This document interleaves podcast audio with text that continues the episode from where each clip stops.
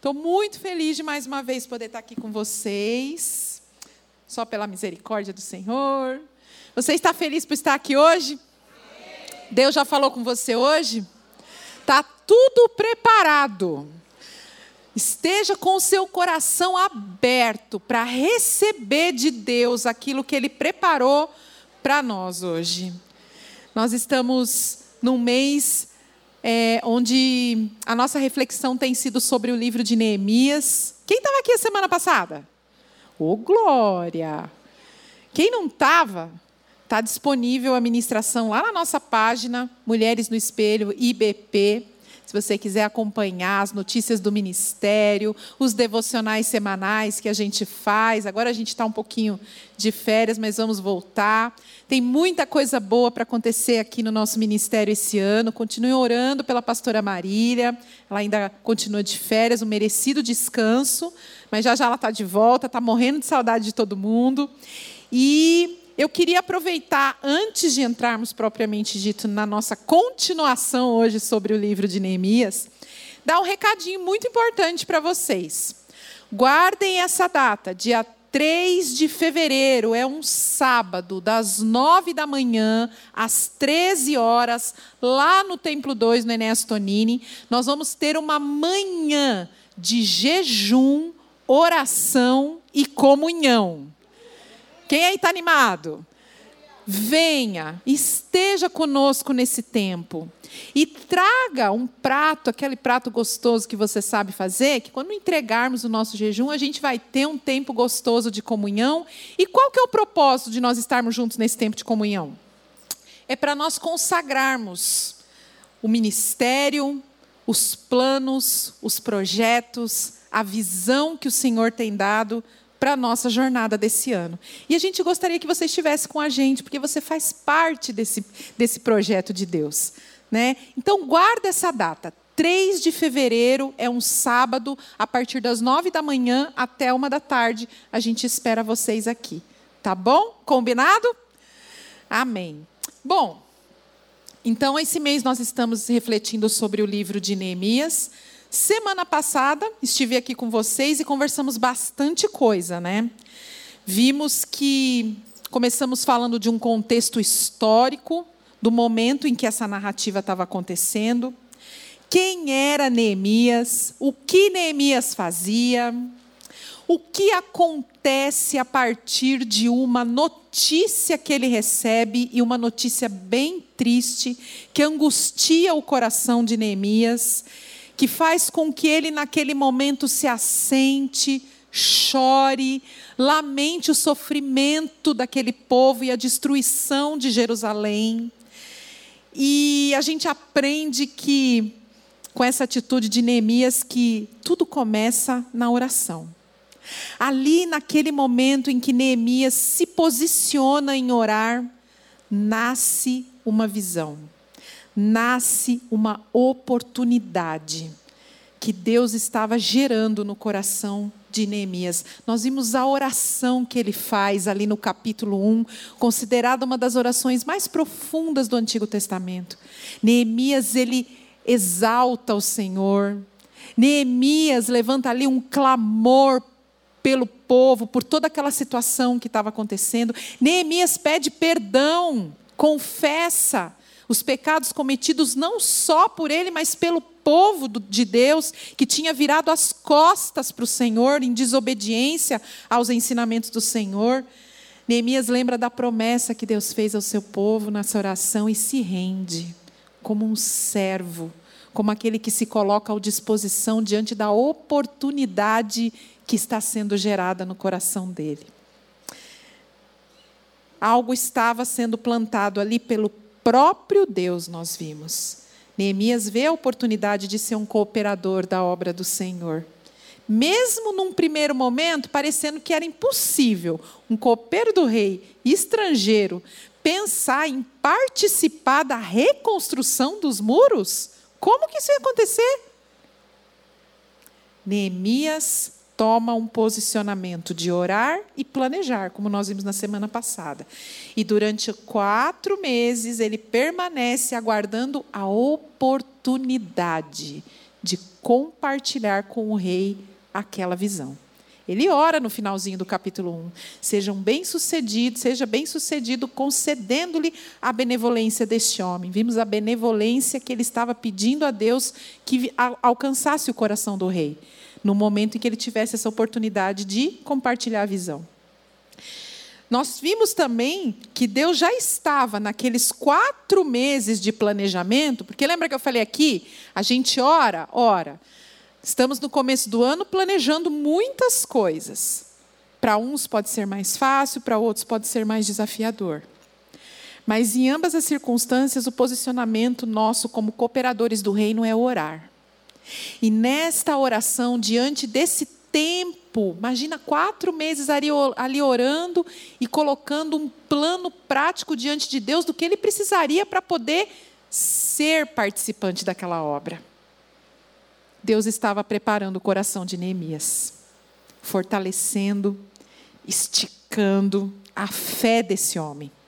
Porque ele sabia, Deus já está no futuro, né, gente? Nosso Deus é onipresente.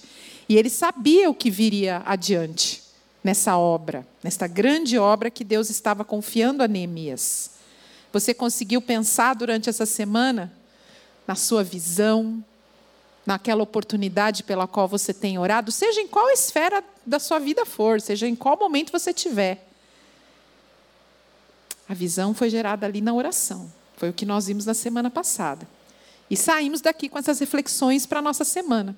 E hoje a gente vai continuar na jornada de Neemias.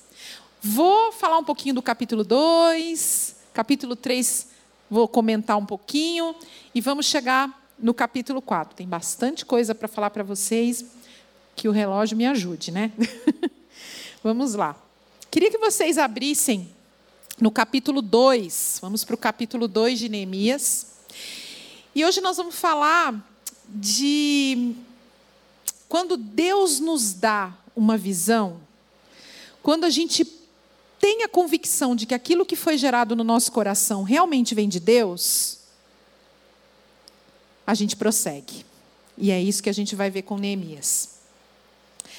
Então, no capítulo 2, é, a gente vai ver hoje como esse colaborador do Senhor apresenta para nós algumas características importantes diante daquilo que Deus está gerando no coração.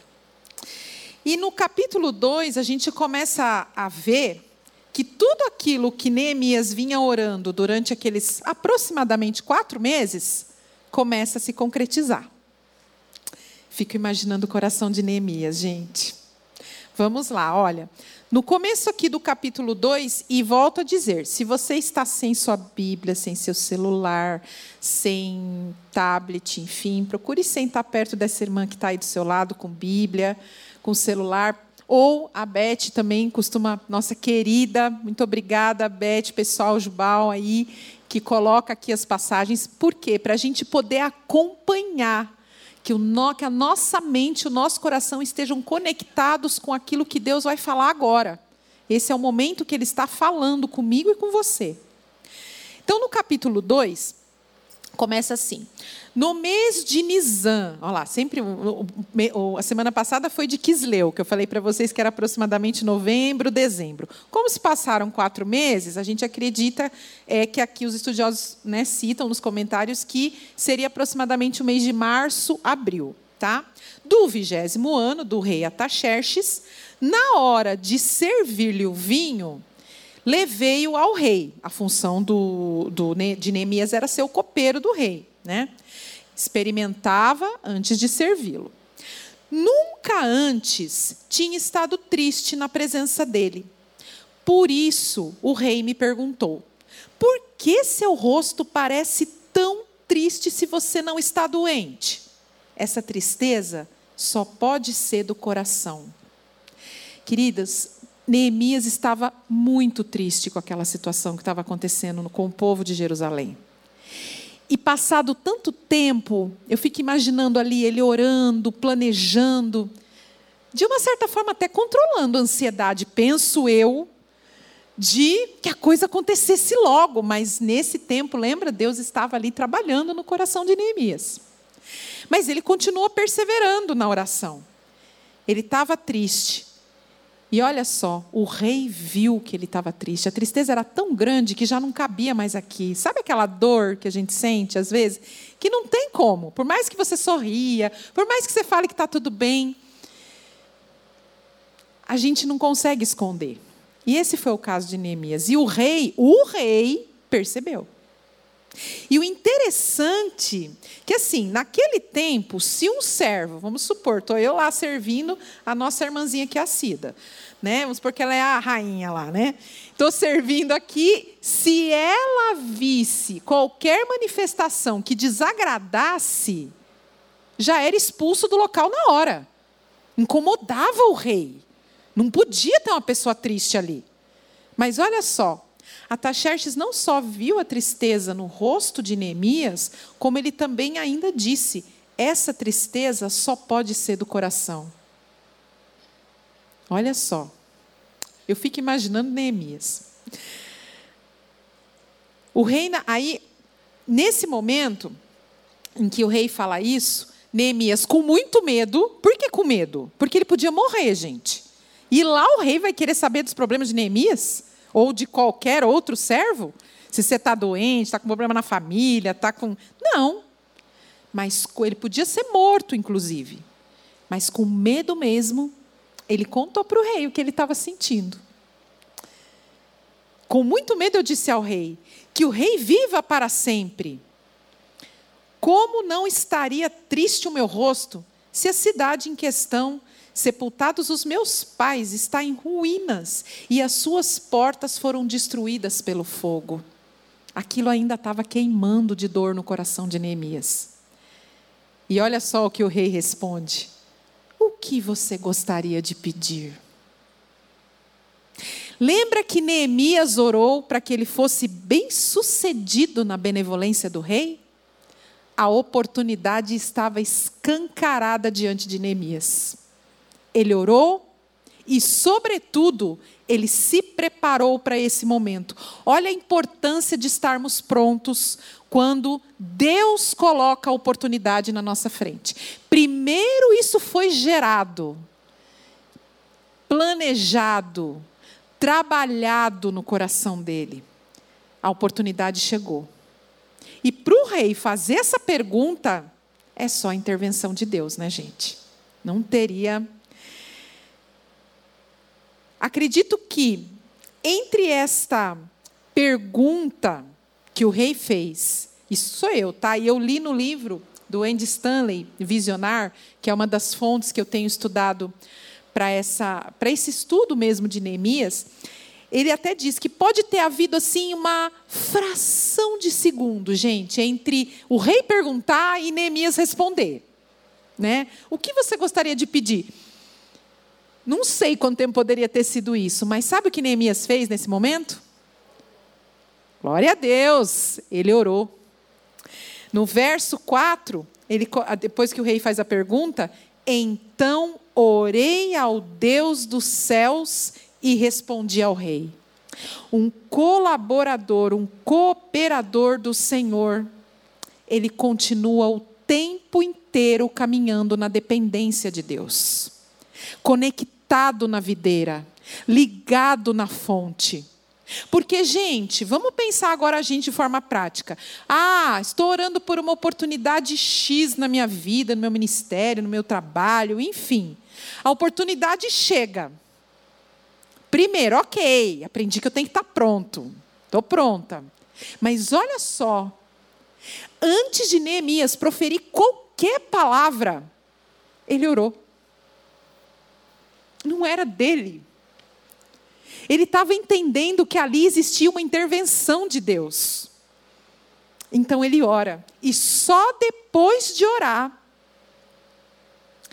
ele compartilha a visão que Deus deu a ele para o rei.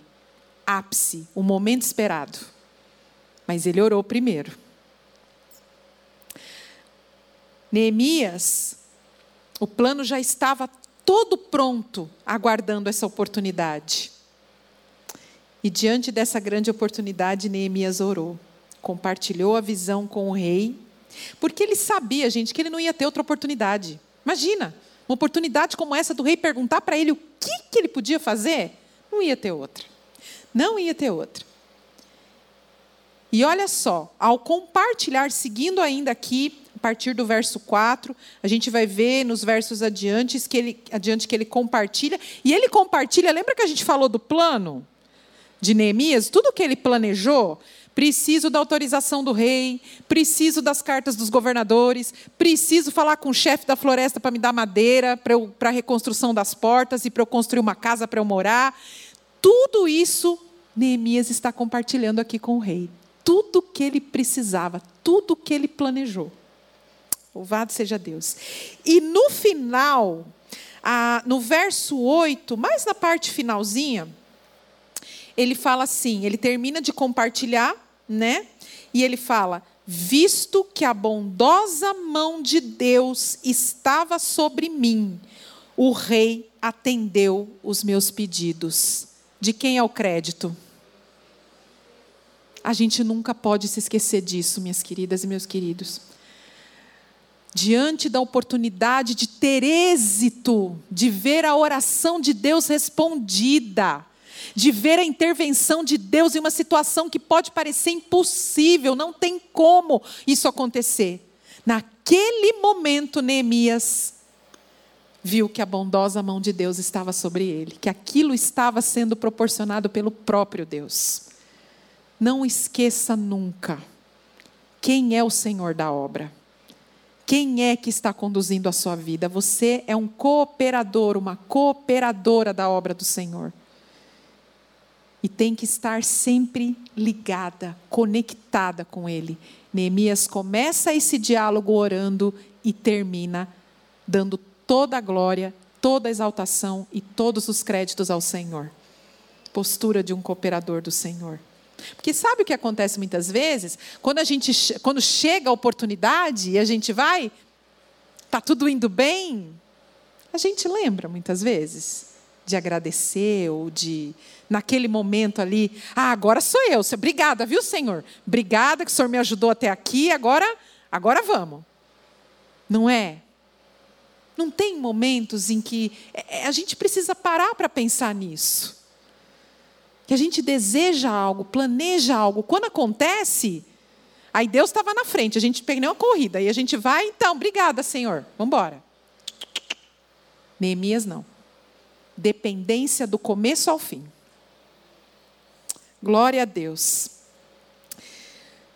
Com tudo isso resolvido, primeira parte do plano, ok. Conseguiu a autorização e todos os recursos que ele precisava para chegar em Jerusalém. Pensa, gente, tudo.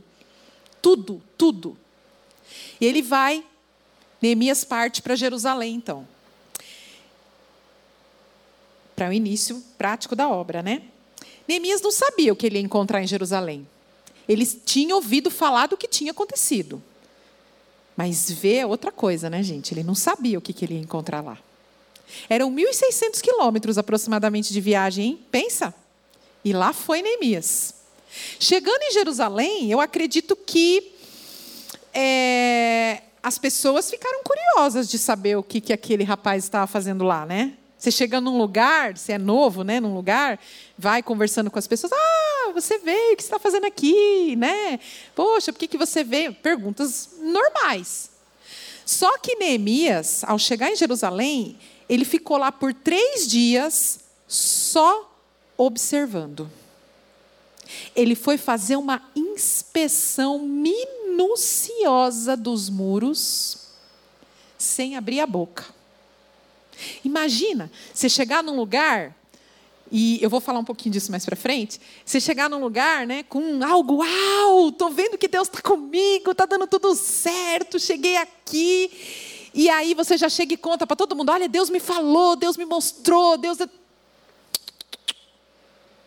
Neemias teve o discernimento de entender que ali, naquele momento, não era ainda o momento dele compartilhar a visão que Deus tinha dado para ele. Então, ele foi literalmente fazer o que esse autor do Visionário fala, um inventário ali da obra.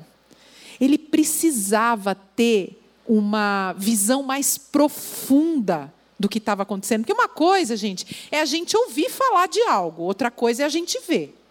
E uma outra coisa importante é que ele precisava ver, creio eu, né? Pensando assim, eu, eu gosto muito de visualizar. Eu vou lendo e eu vou passando que nem um filme assim na minha cabeça. Ele precisava ver o tamanho daquela obra. Nosso Deus é grande, gente.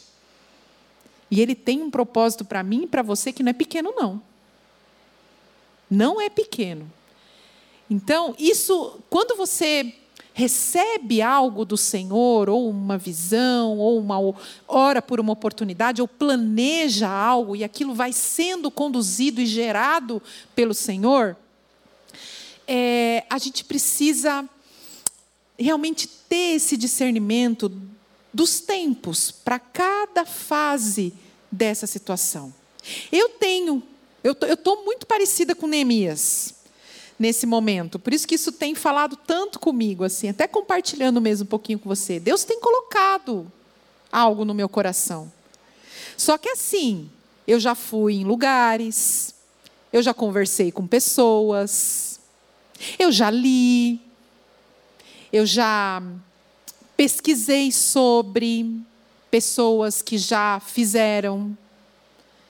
Então, essa inspeção, é entender, e enquanto isso corre paralelo o planejamento e a oração. Mas ainda não é o momento de compartilhar. E Neemias ficou três dias nessa inspeção. Um colaborador do Senhor, ele é prudente. Ele não sai por aí fazendo as coisas de qualquer jeito, de qualquer forma. Não. Lembra de Lucas 14, 28? você puder colocar aí, Beth, Lucas 14, 28, eu já deixei marcadinho aqui, que vai dizer o seguinte: Qual de vocês, se quiser construir uma torre, primeiro não se assenta e calcula o preço, para ver se tem dinheiro suficiente para completá-la? Pois se lançar o alicerce e não for capaz de terminá-la, Todos os que a virem rirão dele, dizendo: Este homem começou a construir e não foi capaz de terminar. Neemias precisou calcular ali o tamanho daquela obra. Porque era para o Senhor, era para Deus. Deus não faz nada mal feito. Deus não faz nada, não começa uma coisa e não termina. E Neemias estava ali porque ele havia pedido uma oportunidade de ser um verdadeiro cooperador da obra do Senhor. Ele era um copeiro, ele não era um construtor. Presta atenção no que Deus está fazendo. Pois bem, e por isso ele teve esse discernimento, então, que não era o momento de é, falar. Passado esses três dias, é, Neemias, para aquela obra, vendo todo o tamanho daquela construção que precisava ser feita, ele ia precisar de pessoas, não é? Ele não podia fazer sozinho. E aí entra a questão desse discernimento de compartilhar a visão. Porque não era simplesmente ele chegar ali e falar: gente, tive uma ideia. Olha só, cheguei aqui, vi tudo isso destruído, vi tudo. Nossa, gente, vamos construir? Neemias não ia compartilhar uma ideia, gente. Neemias ia compartilhar uma visão. Era uma visão, era algo que tinha sido gerado no coração dele pelo próprio Deus. Não era algo aleatório, não era algo é, é, é, sem sentido. Neemias é, precisava comunicar essa visão e engajar essas pessoas. Essas pessoas precisavam abraçar a visão de Deus e ter no coração a motivação certa para aquela construção. Lembra do plano? Neemias orou para que a benevolência de Deus viesse não só sobre o coração do rei, pediu pelo coração do rei, mas eu acredito que ele também tenha pedido para que viessem as pessoas certas para ajudar naquela obra.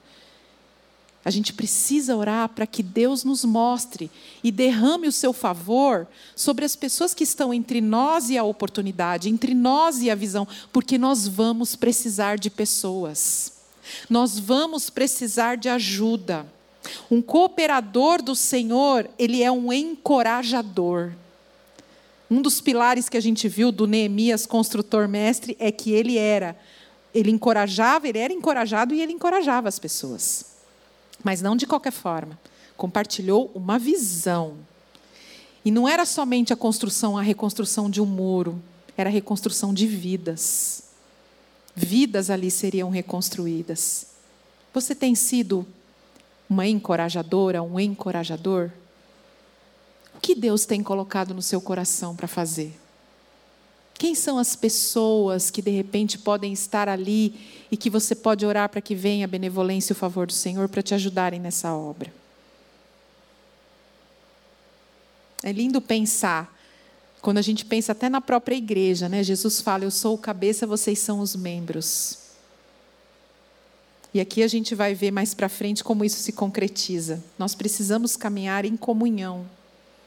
Quando Deus, quando, quando algo vem de Deus para o nosso coração, não acaba em nós. Não é só para a gente. Ele vai alcançar outras pessoas. Deus trabalha em nós e através de nós. Nós somos uma grande obra do Senhor. Começou lá quando a gente entregou nossa vida para Ele, né? E aí a gente está crescendo, está nessa jornada, está crescendo. Aqui no verso 2, deixa eu ver se é, no capítulo 2, perdão, no verso, deixa eu ver se é esse mesmo. 18, aqui, olha, no verso 18, Neemias compartilha então a visão Aí Neemias vai, compartilha a visão com aquelas pessoas que iriam ajudá-lo e todos se enchem de coragem para a realização daquela obra. Por quê? Porque a visão agora era a mesma dentro do coração de todos. Olha a diferença entre você compartilhar uma ideia e você compartilhar uma visão que vem do Senhor. Deus está na história. Aí ele conta, né? Aqui no verso 18 ele, ele, compartilha, né? Ele primeiro é engraçado, olha só, no verso 17 é interessante, na verdade. No verso 17 ele fala, né? Então, do capítulo 2, então eu lhes disse: Vejam a situação terrível em que estamos. Jerusalém está em ruínas, as suas portas foram destruídas pelo fogo. Venham, vamos reconstruir os muros de Jerusalém, para que não fiquemos mais nessa situação humilhante. Também lhes contei como Deus tinha sido bondoso comigo e o que o rei tinha me dito.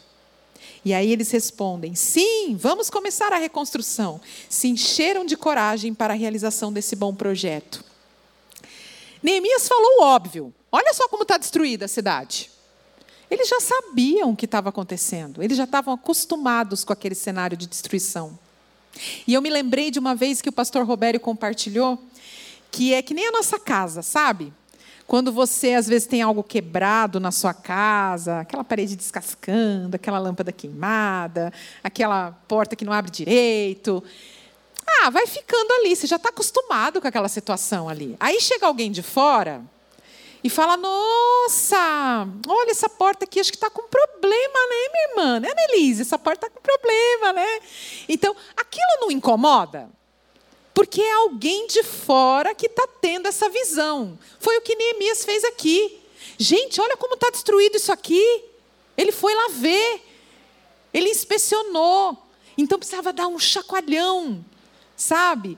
E aí, para então ele compartilhar aquilo que Deus já tinha feito até ali com ele. Não era só uma ideia. Não, ele precisava compartilhar a intervenção que Deus já tinha feito. Oh, glória a Deus.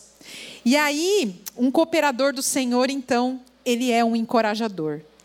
E a visão do Senhor, guarda isso, ela não para em mim em você. Ela vai alcançar e ela vai envolver outras vidas. Ore por isso. Aí, no final aqui do capítulo 2, é, já está tudo pronto, então já está tudo certo, equipe montada, o plano está tá indo bem, né? Está tudo saindo conforme planejado. Mas é assim, gente, o cooperador de Deus, ele vai enfrentar oposições ou não. Ele vai enfrentar lutas ou não. Faz parte do pacote. E quando eles se posicionam e começam já ali efetivamente a obra, quem se levanta? Sambalate e sua turma. Aí começa a vir a oposição.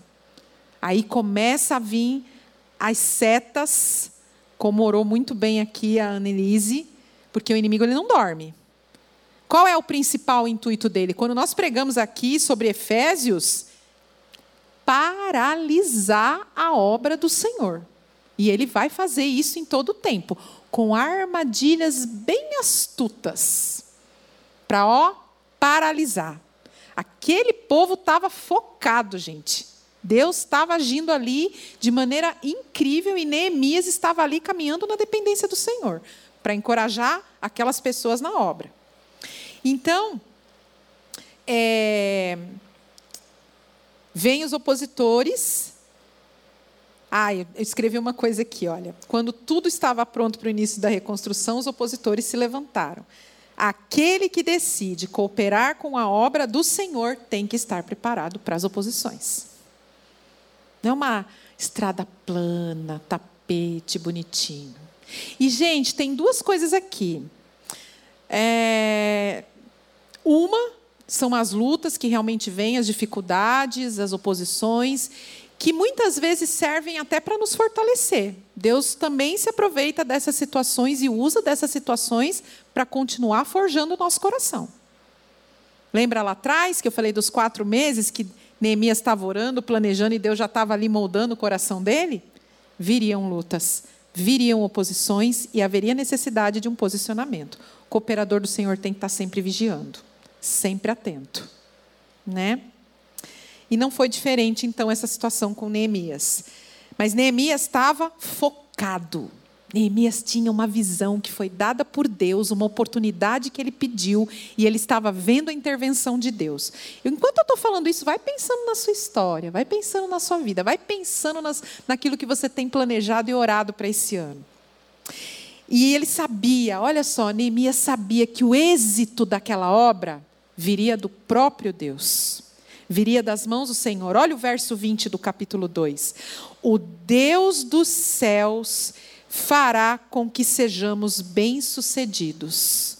Quando começa Sambalate ali a querer mover já os primeiros sinais de oposição, olha a resposta de Neemias: O Deus dos céus fará com que sejamos bem-sucedidos.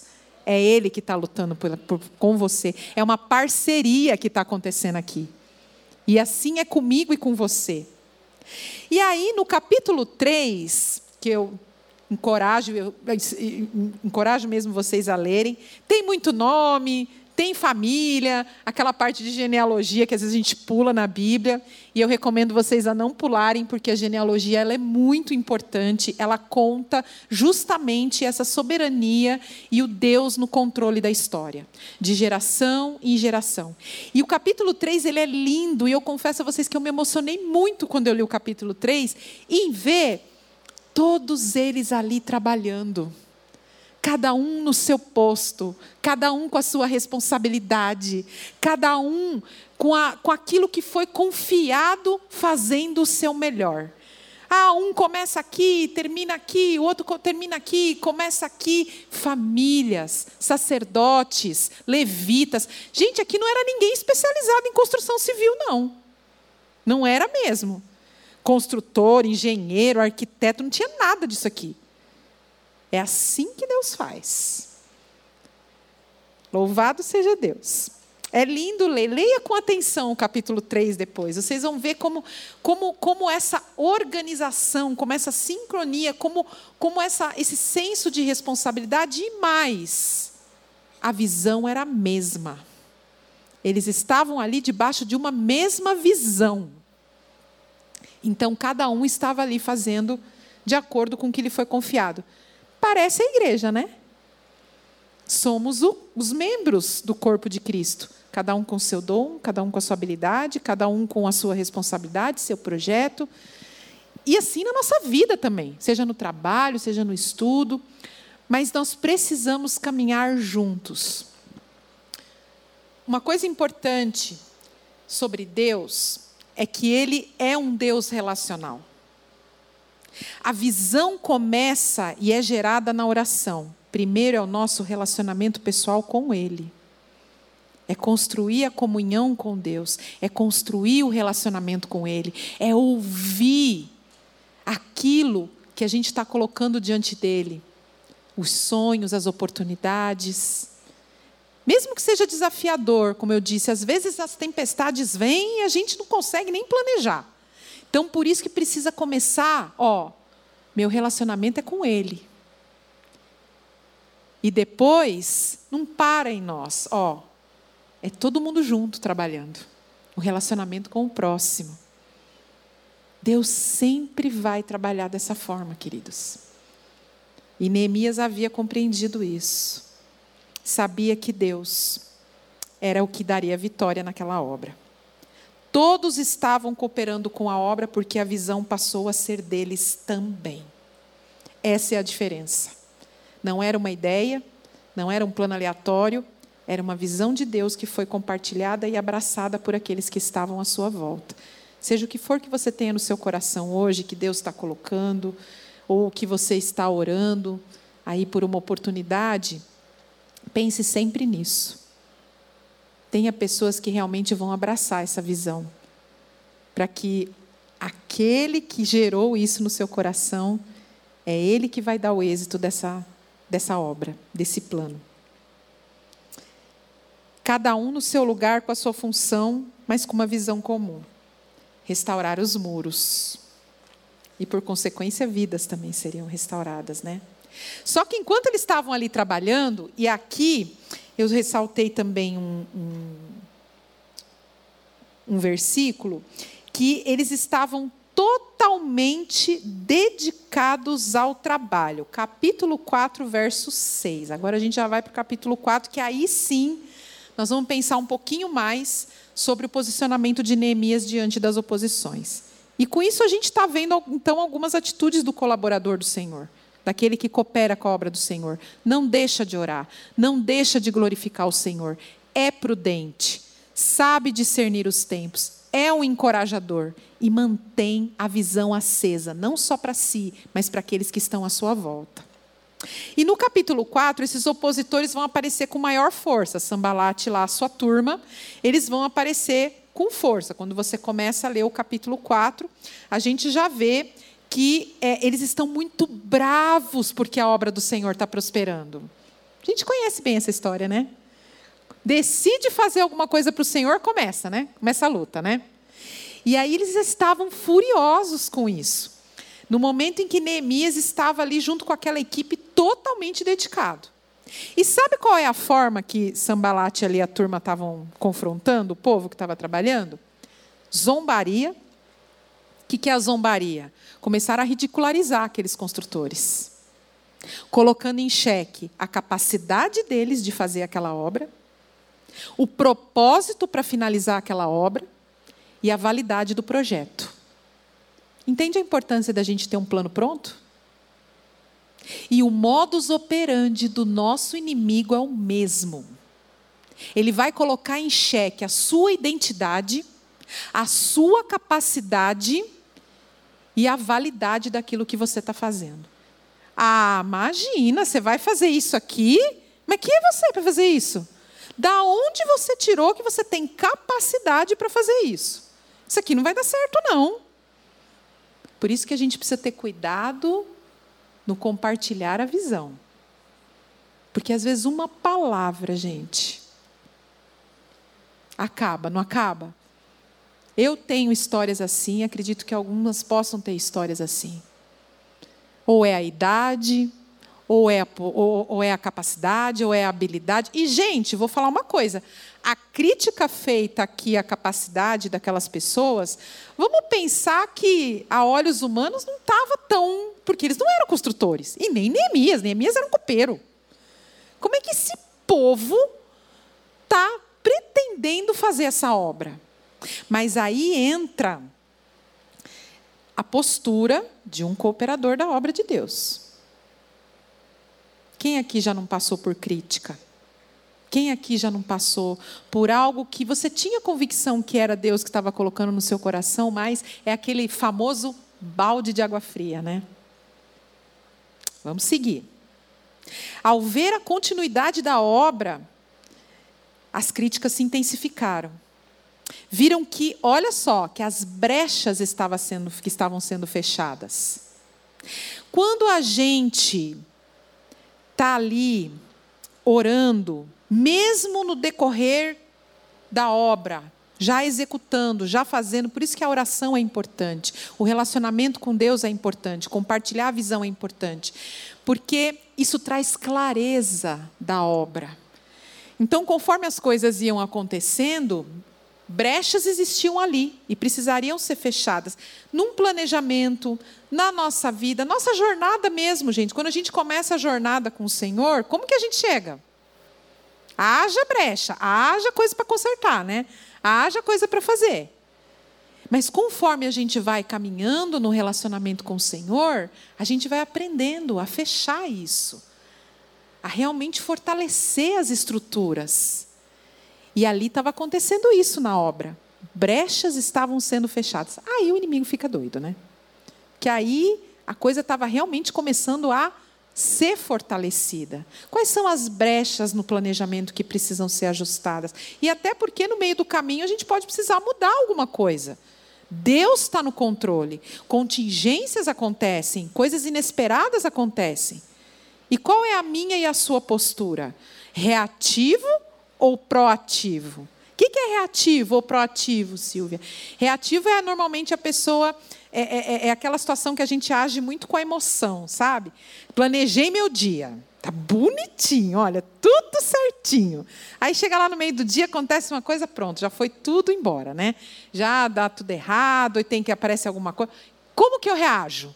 Como que você reage? Aí, tá vendo? Olha, deu tudo errado. A culpa foi do fulano. Aí a gente sempre vai procurar um culpado no reativo. Ah, a culpa foi do ciclano, a culpa foi do Beltrano, a culpa foi. O proativo, como Neemias, ele vai buscar uma solução para aquela situação inesperada e segue em frente.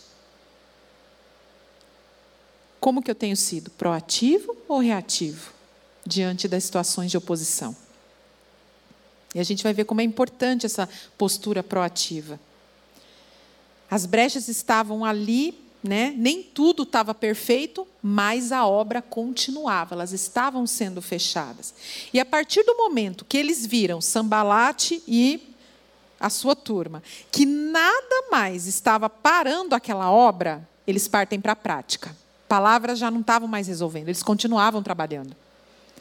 Aí eles vão para a prática, intensivo. Ó, conforme a obra vai crescendo, conforme a gente vai se fortalecendo, as lutas vão aumentando. E a gente sabe disso. Jesus disse que a gente teria aflições. E aí eles partem para a prática. O que, que eles fizeram? Planejaram cercar toda a cidade, atacar aquele povo de todas as formas, porque aquela obra precisava ser paralisada.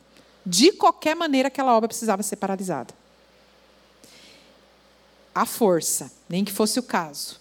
Atacariam as cidades por todos os lados sem que houvesse qualquer chance para Neemias e os seus construtores. Ou paravam a obra, ou eles matavam todo mundo. Ápice da tensão, tensão máxima. Aquele momento em que, meu Deus, houve uma primeira intervenção de Deus lá atrás. Precisaria de uma outra intervenção de Deus nesse momento. Porque Neemias tinha essa consciência de que se eles atacassem, não haveria chance para eles. Mas lembra? O Senhor, o nosso Deus, é que vai fazer com que sejamos bem-sucedidos. E aí os problemas começaram realmente a ficar sérios. Por quê?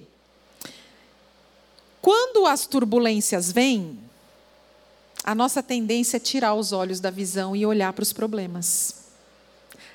Aquela visão clara, encorajadora do primeiro momento começou a se dissipar. E aí os construtores começaram com que tipo de posicionamento? Cansaço, medo começaram até a olhar os entulhos que estavam lá, que ia ser difícil carregar porque estavam cansados. A ventania, o fusca, ela tira os nossos olhos da visão e coloca os nossos olhos nos problemas, nas dificuldades. Ah, não, eu, eu realmente, eu, ai, que ideia né, que eu tive de fazer isso, gente. Não vou conseguir, não, deixa para lá. Quem aqui nunca pensou em desistir? Quem aqui nunca pensou em falar, ah, isso não é para mim, não? Até pensei que fosse, sabe? Até no começo me encorajei, fui fazer. Ah, mas não é para mim, não. Não tenho capacidade para isso, não. Capacidade? Vamos lembrar de algumas pessoinhas da Bíblia, alguns personagens da Bíblia? Moisés, né? Gideão. Ei, não é sobre mim, sobre você, não. É sobre o Senhor. É sobre Ele. Eu mesma, gente, já pensei, olha, nos últimos cinco anos, posso dizer de forma bem específica, acredito eu, eu já pensei em desistir. Já pensei, falei assim, oh, isso não é para mim não. Vou voltar para o meu trabalho, vou continuar fazendo o que eu estou fazendo. E a gente tem esses momentos porque a gente é humano, tá? Nossa, Silvia, é, a gente tem esses momentos. Porque a gente precisa é, entender que as lutas são muito difíceis às vezes. E é por isso que é bom a gente não caminhar sozinho. Não caminha sozinho. Sabe? A gente precisa de pessoas que às vezes vão lá dar a mão para a gente poder levantar. Deus nos fortalece. Tem dias que a gente não tem nem vontade de orar, gente. Tamanha que é a luta. Como eu falei, desafiador. Como é que eu vou planejar meu 2024 se eu não estou conseguindo resolver essa demanda que está acontecendo agora? Estava aqui, ó. Momento de tensão total. Mas nós somos cooperadores chamados a quê? A permanecer. É o tema do nosso ano. Chamados a permanecer. Ligados ali na videira verdadeira. Estou sem força, não aguento. E aqui eu quero chamar atenção para algo muito interessante que Neemias faz. No capítulo 4, verso 3, Tobias, o Amonita, que fazia parte lá da turma do, do, do Sambalate, é, que estava né, ali do lado daquele, daquele povo, completou, que eles já estavam vindo nessa crítica. Né? Quem são vocês? Não vão conseguir e tal. É, ele fala assim: eles querem construir, né? Estavam falando da reconstrução do muro, pois que construam. Basta uma raposa, que uma raposa suba lá para que esse muro de pedras desabe. Isso era o básico ali da crítica que estavam fazendo. Nesse exato momento, gente, nesse exato momento, a primeira postura de Neemias foi orar.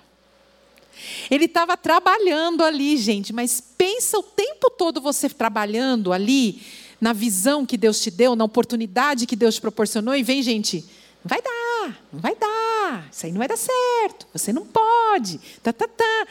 Aí, olha só, Neemias ora. E olha a oração de Neemias no verso 4, capítulo 4. Ouve-nos, ó Deus, pois estamos sendo desprezados. Faze cair sobre eles a zombaria. E sejam eles levados prisioneiros como despojo para outra terra. Olha a oração de Neemias. Não perdoes os seus pecados, nem apague as suas maldades, pois provocaram a tua ira diante dos construtores. Neemias não dourou as palavras, gente. Neemias rasgou o coração diante de Deus. Você teria coragem de fazer essa oração? Manda embora! Oh, não, não, leve esse povo daqui, não quero. A gente pensa, né? Às vezes a gente, né? Ou sou só eu que já pensei assim, né? Estou aqui hoje numa confissão, né, gente? Mas ai, manda embora, tira da minha frente.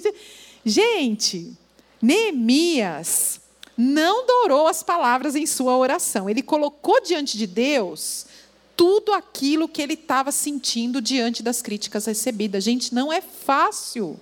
Você está focado, você quer fazer a obra. E você só encontra gente querendo.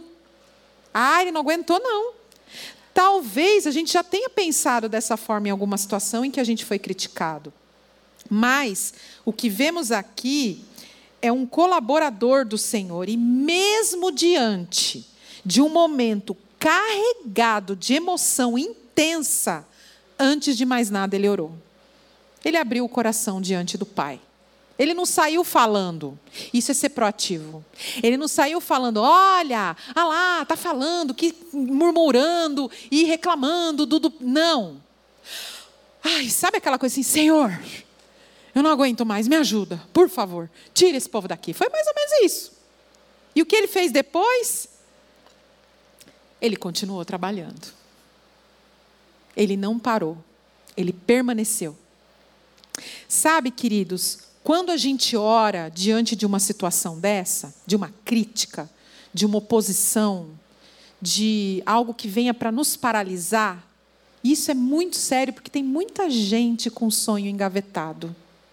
Tem muita gente com visão dada por Deus esquecida, porque acha que não pode, porque acha que não é capaz, porque já passou da idade, porque é solteira, porque é casada, porque é filha, porque é mãe, porque. Enfim, tem várias situações.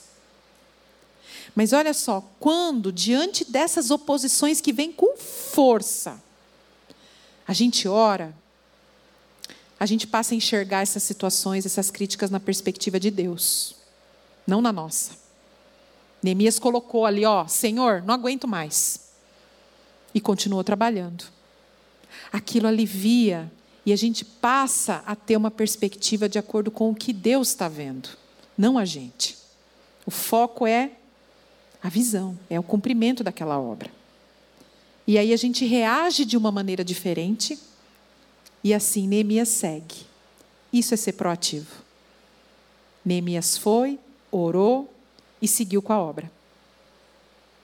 As, as críticas vão vir? Vão vir, gente. Não tem, é o que eu disse, faz parte do pacote. Como é que eu vou reagir a elas? A armadura, como orou a Annelise aqui. Os dardos vão vir. Minha fé, minha identidade, eu sei quem eu sou. Uma coisa que paralisa muito as pessoas é o ataque à identidade. Quem é você? Ei, eu sou filha de Deus. Eu que recebi a Cristo, a minha vida custou um preço preciosíssimo do sangue do Cordeiro. É o capacete da salvação que a gente precisa usar, lembrar quem a gente é e o que Deus fez por nós. A graça maravilhosa que nós recebemos. E ó, o privilégio de sermos cooperadores da sua obra. É isso que a gente precisa ter no nosso coração todo dia. Todo dia porque o nosso inimigo, Satanás, a seta que ele vai lançar é sobre a nossa identidade. Quando a gente não sabe quem a gente é em Deus, é aí que ele desmonta. Neemias orou. Dessa forma, Neemias não permitiu que esses inimigos, quando ele foi lá e desabafou, orou com o Senhor, se tornasse o foco da sua atenção. Ele tirou o foco, gente, daquele povo que estava criticando ele. Orei, Senhor, me ajuda aqui, vamos em frente. Neemias orou e canalizou as suas emoções no trabalho, na obra, na visão que Deus tinha te dado. Lembre-se da origem da sua visão. Foi o segundo, a segunda postura de Neemias.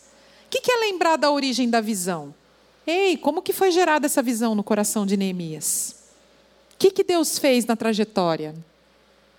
A notícia, o choro, a oração que gerou a visão.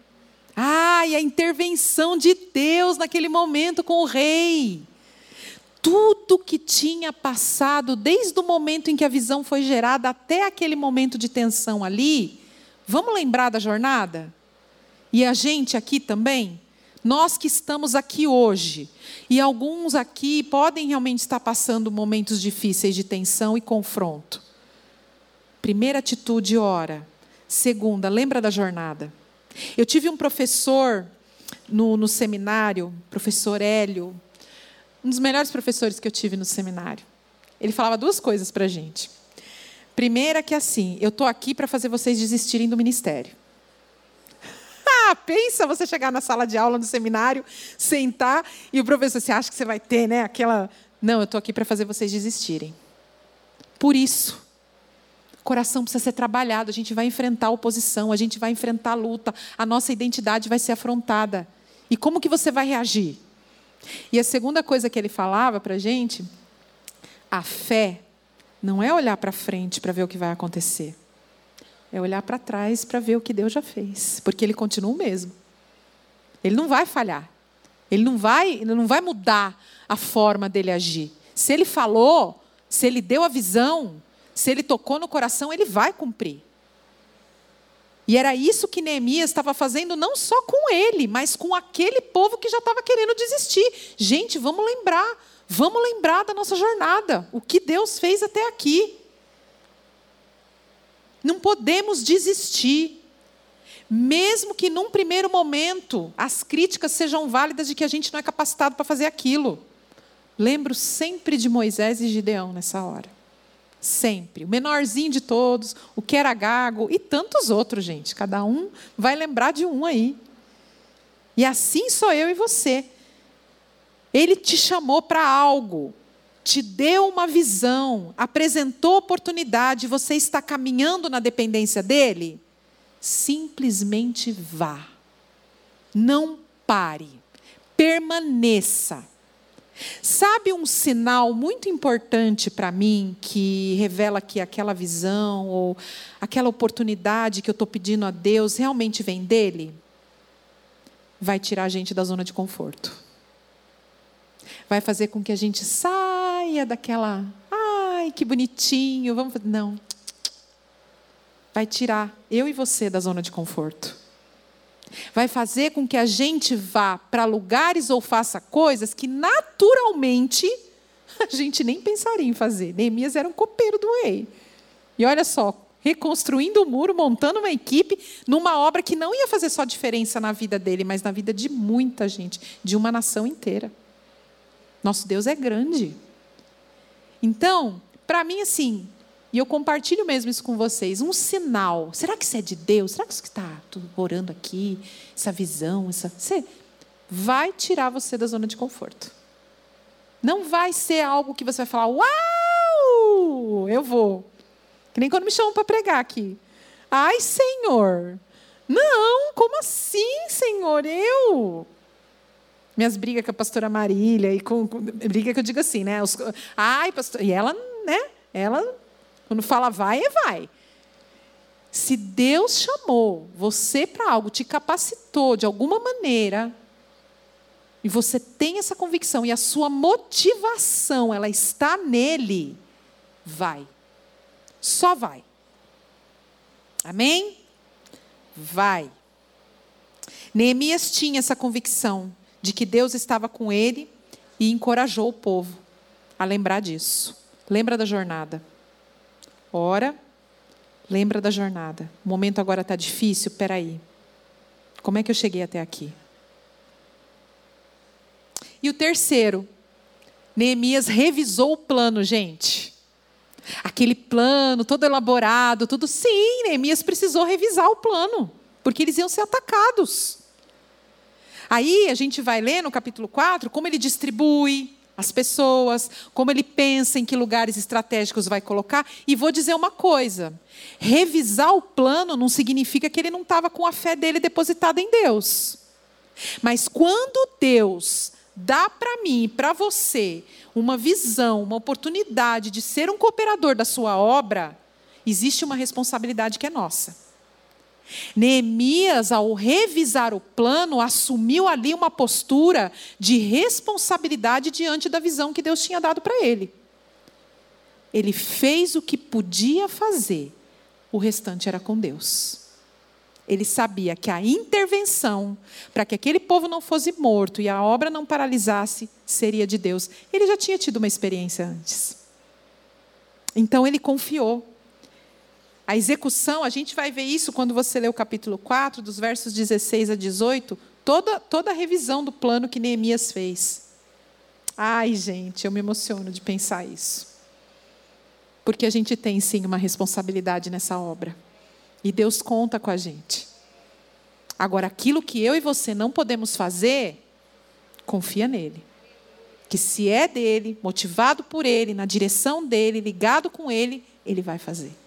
E Neemias sabia disso, ele viu o que Deus fez com o rei, que era impossível.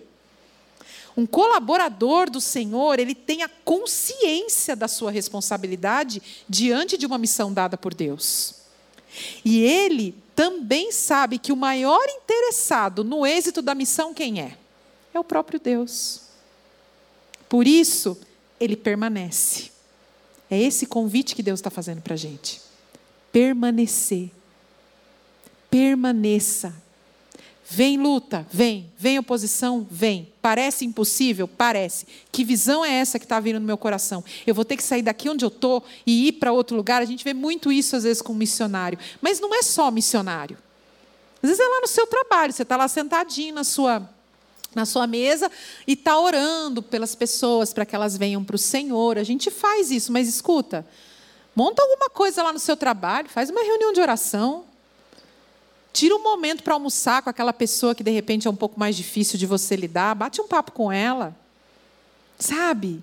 Esses movimentos do dia a dia, eu falo, é prestar atenção no ordinário, é naquela, naquelas coisas da ordem do dia, que Deus vai movendo o nosso coração para essa visão, que para essas oportunidades que Ele quer nos dar. Na certeza, e por isso Neemias permanece e traz essa visão para que todos permaneçam. Ei, não tira os olhos da visão, não. Não tenha medo, não. Sabe por quê? Todo mundo lá lendo o verso 20 do capítulo 4. Oh, glória a Deus. O nosso Deus lutará por nós. É Ele que vai dar a vitória e é Ele que luta por nós, porque a visão veio dele. Foi gerada no coração de Neemias pelo próprio Deus.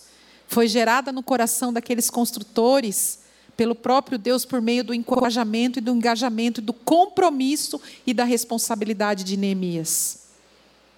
Isso é ser um cooperador da obra do Senhor. Ele luta por mim e por você.